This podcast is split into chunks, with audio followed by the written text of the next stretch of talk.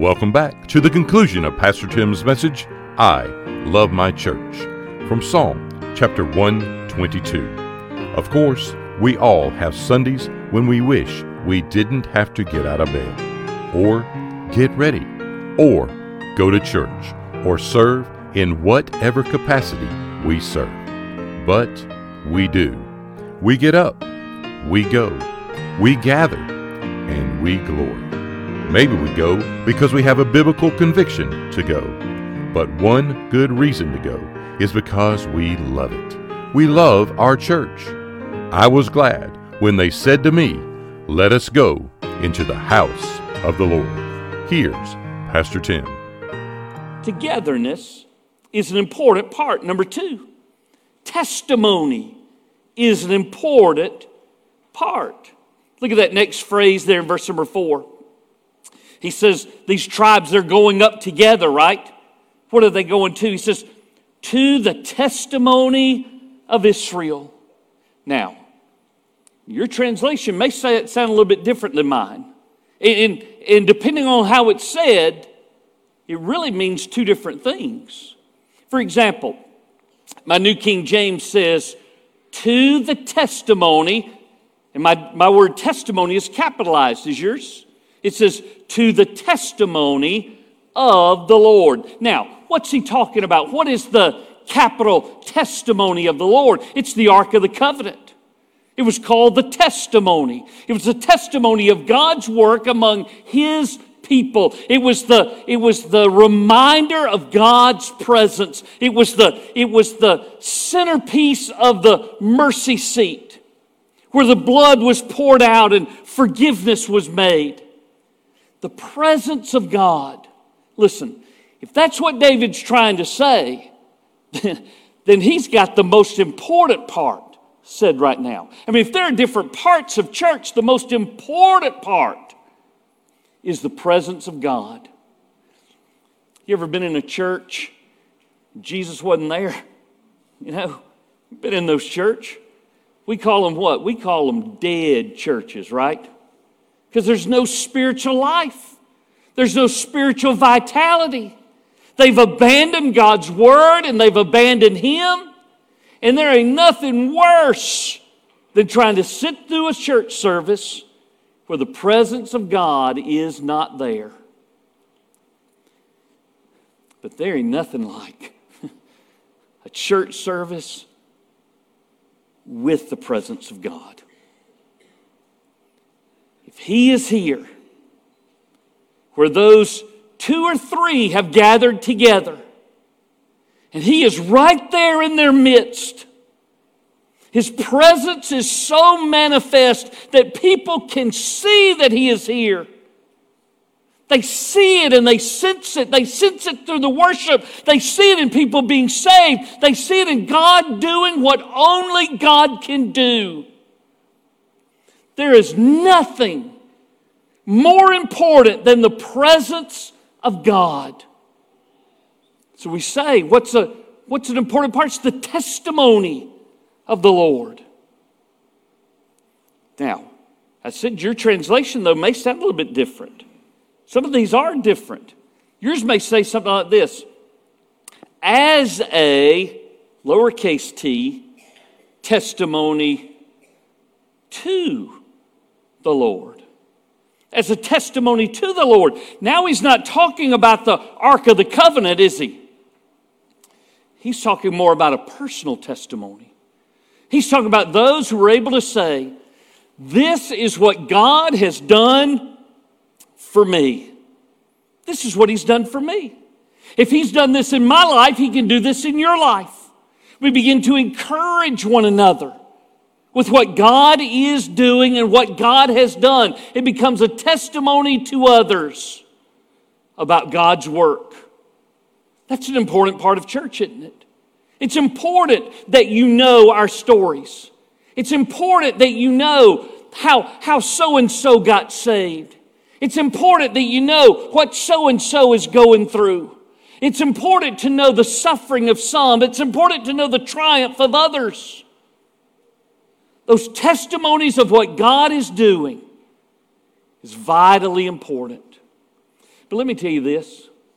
There is somebody to whom you testify by coming to church week after week after week. This somebody is not here. The somebody that you testify to by going to church every single week are your neighbors who don't go anywhere. They know. They see the car leaving on Sunday morning. And they see it leaving every Sunday morning. They know because of the way that you live or the way that you've talked to them that you're going to church. And Sunday after Sunday after Sunday after Sunday, they see your car go. And they begin to know what's important. It's a testimony to them of what faithfulness really looks like. Togetherness is an important part. Testimony is an important part. Number 3, thanksgiving is an important part. Look at the very next phrase, the last phrase of verse number 4. He says, to give thanks to the name of the Lord. To give Him thanks. We don't just do that in November. We're to give Him thanks all the time. I want you to think of something right now that you are thankful for. What are you thankful for that God has done for you in your life? What's just one thing? One thing, you got it? All right, I want to ask you to think of two things at once. I know that's hard, but here we go. Think of the first person that you would want to tell what you're thankful for that God's done for you. Who is that person? It may very well be that that person's sitting right next to you. It might be that you're going to see them at work tomorrow. It might be that you're going to see them at school tomorrow. It might be that you see them sometime in the afternoons. What are you thankful for that God has done for you? You need to tell it. You need to tell it. Just like that idea of testimony being important, this idea of giving thanks to God for what He has done in the presence of other people is important. I was glad when they said to me, "Let us go into the house of the Lord. Our feet have been standing within your gates. Oh, Jerusalem. Jerusalem is built like a city that is compact together, where the tribes go up, the tribes of the Lord, to the testimony of the Lord, to give thanks in the name of the Lord." And then he says this in verse 5, "For thrones are set there for judgment, the thrones of the house of David." The throne is an important part, isn't it? Now, when I was a kid growing up, every church I'd ever been to looked exactly the same. They had a little small stage. The choir loft was in the back behind the preacher. There was a modesty rail that went across right there. And then there were these 4 throne chairs. You know what I'm talking about. All you got to do is say throne chairs, you know. There were 2 big ones and 2 little ones. You know, the preacher always got to sit in the big one. Minister of Music always had to sit in the little one, right? And boy, if a guest preacher ever came, they'd give him that big old throne seat. The preacher was so humble, he would sit in the small seat. I don't know. I don't understand all that. Anyway, there are places that are important, aren't there? Places that are important where we sit. In this particular case, who is writing this? It's David, right? David is the king. And David would, when he would go to Jerusalem, when he would go wherever David went, he would set up a throne. If David's going to church, there could be a throne right there, right? For him to do his kingly business. Thrones that are set there for judgment, the thrones of the house of David. Let me mention this to you. Did you know that Air Force One is not a particular plane? It's not, is it? What is Air Force One? It's whatever plane the president's riding on. If the president's there, that is Air Force One. If the king is here, if the king is seated, that is his throne. The throne itself carries no weight. It is the one who is seated on the throne, the one who has authority, the one who has dominion, the one who has right. That's what makes the chair the throne. When it comes to church, there's only one seat that really matters. It's Jesus' seat. He is the king. He is the one to be seated upon the throne. And if he is not on the throne, then there is a problem at that church. If the preacher's on the throne, there's a problem. If the deacons are on the throne, it's a problem. If the Sunday school teachers are on the throne, it's a problem. If the kids are on the throne, it's a problem. If anybody is on the throne besides Jesus, there is a problem. We want to make sure that he has preeminence in all things and at all times. These are the important parts of church. Let me give you one third aspect. One third thing that I look at these passages and say, I love that. I love participating in my church. I love the parts of my church. And I love the peace at my church. I love the peace at my church. The Bible says that it is good when God's people dwell together in unity. It is. There ain't nothing like a church that ain't in unity. There ain't nothing like a church that is. And you can tell. You can tell by the presence of peace.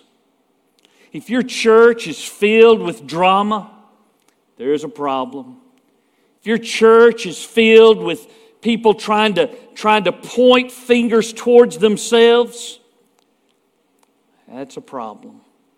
But when peace reigns, the Spirit of God is there for sure. I love the peace that we have at our church. Now, this final section, verses 6, 7, 8, and 9, every one of these things deal with peace. For example, look, if you will, at verse number 6. Pray for the peace of Jerusalem. Our prayers for peace are important. Our prayers for peace are important. And we are directed specifically to pray for the peace of Jerusalem. Since October the 7th, they have been at war in Jerusalem, in Israel. You say, well, that's how that seems to happen all the time. Since October 7th, those rockets have been going in as fast as possible. And our direction on the other side of the world is to do what? Pray for the peace of Jerusalem. You learned it in your Sunday school lesson today. Whoever is friends with them are friends with God. And whoever are enemies of them are enemies of God. We pray for the peace of Jerusalem. But as we pray for the peace of Jerusalem, we're praying for the peace in our church. We're praying for the peace in our homes. We don't want war there. We don't want bickering there. We don't want drama there. Those prayers for peace are important. Are you praying for peace? Or are you just praying for somebody else to change? Pray for God to do his work of peace in the hearts of people that are around you. Number two, the path to peace is important. The path to peace. What follows at the end of verse number 6 and through verse number 7 is this prayer itself. When he says, pray for the peace of Jerusalem. Now he says, here's the prayer. May they prosper who love you. Peace be within your walls, prosperity within your palaces. That's the pathway to peace.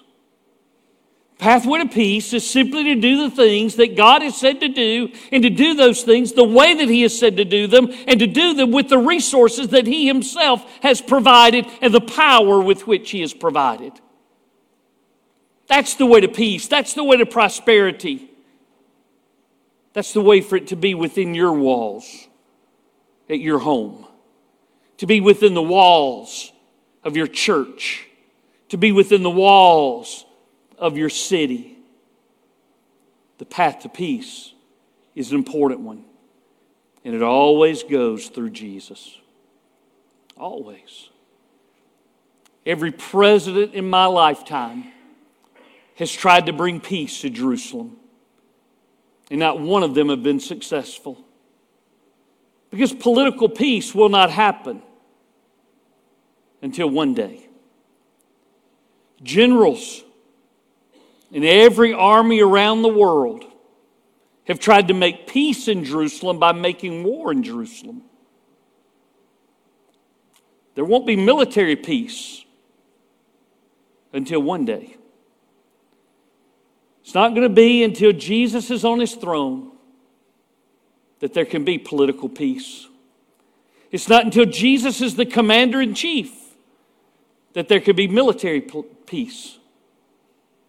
Until Jesus is who Jesus is for all of the world to see, the peace is just not possible, either there or at your house. Both. Let me give you one more. The purpose of peace is important. The purpose of peace. What does He say? What is His purpose? He says in verse number 8, for the sake of my brethren and my companions. In other words, for my family and for my friends. Right? For the sake of my brethren and my companions, I will now say, peace be within you. Because of the house of the Lord our God, I will seek your good. It's the purpose. Purpose has a people element, my family and my friends. It has a place element, Jerusalem, the house of God, our church, your home. We focus those prayers for peace upon those places, that God might reign in sovereignty over them, that His Spirit might bring them peace. And then what do we do? He says, because of all of that, I will seek your good. You want to have peace with other people? You want to make your worship service even better? Start seeking the good for others. Not just how it's going to benefit you, but how you might be a blessing to them. I ask you to bow your head and close your eyes. I asked you a while ago, what's one thing that you're thankful for? I asked you to find somebody who's that first person. Let me go ahead and give you somebody.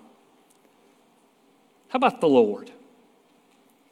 Right now, right where you are, give Him thanks for that thing. Whatever it is that you are so thankful for, that you know that He has done in your life, you give Him thanks.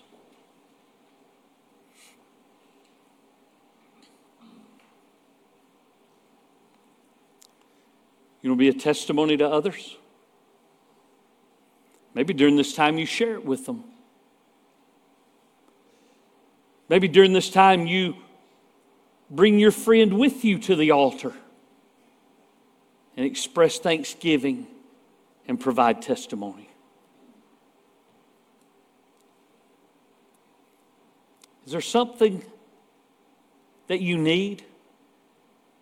Maybe it is peace. Maybe it's something on the road to peace. Maybe you just simply bring that to the Lord at the altar.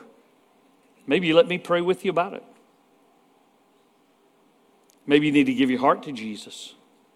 Or maybe you need to plant your life in our church. of all the people that are in the room, you know better than anybody else what you need to do during this time. Okay? Jesus, these are your moments. We consecrate them to you. We give them to you. We thank you for our church today. In Jesus' name I pray. Amen. Stand with me where you are. Sean. Pastor Tim thanks you for joining us here today on Britt David Podcast. And he would like to invite you to check out our past messages here on our podcast library. Pastor Tim would love to connect and share with you about a personal relationship with Jesus Christ and how you can know that you know that Jesus is your Savior and Lord. That address is church office at Brittdavid.org. We are located at 2801 West Britt David Road, Columbus, Georgia, 31909. Thanks again for joining us here on Britt David Podcast.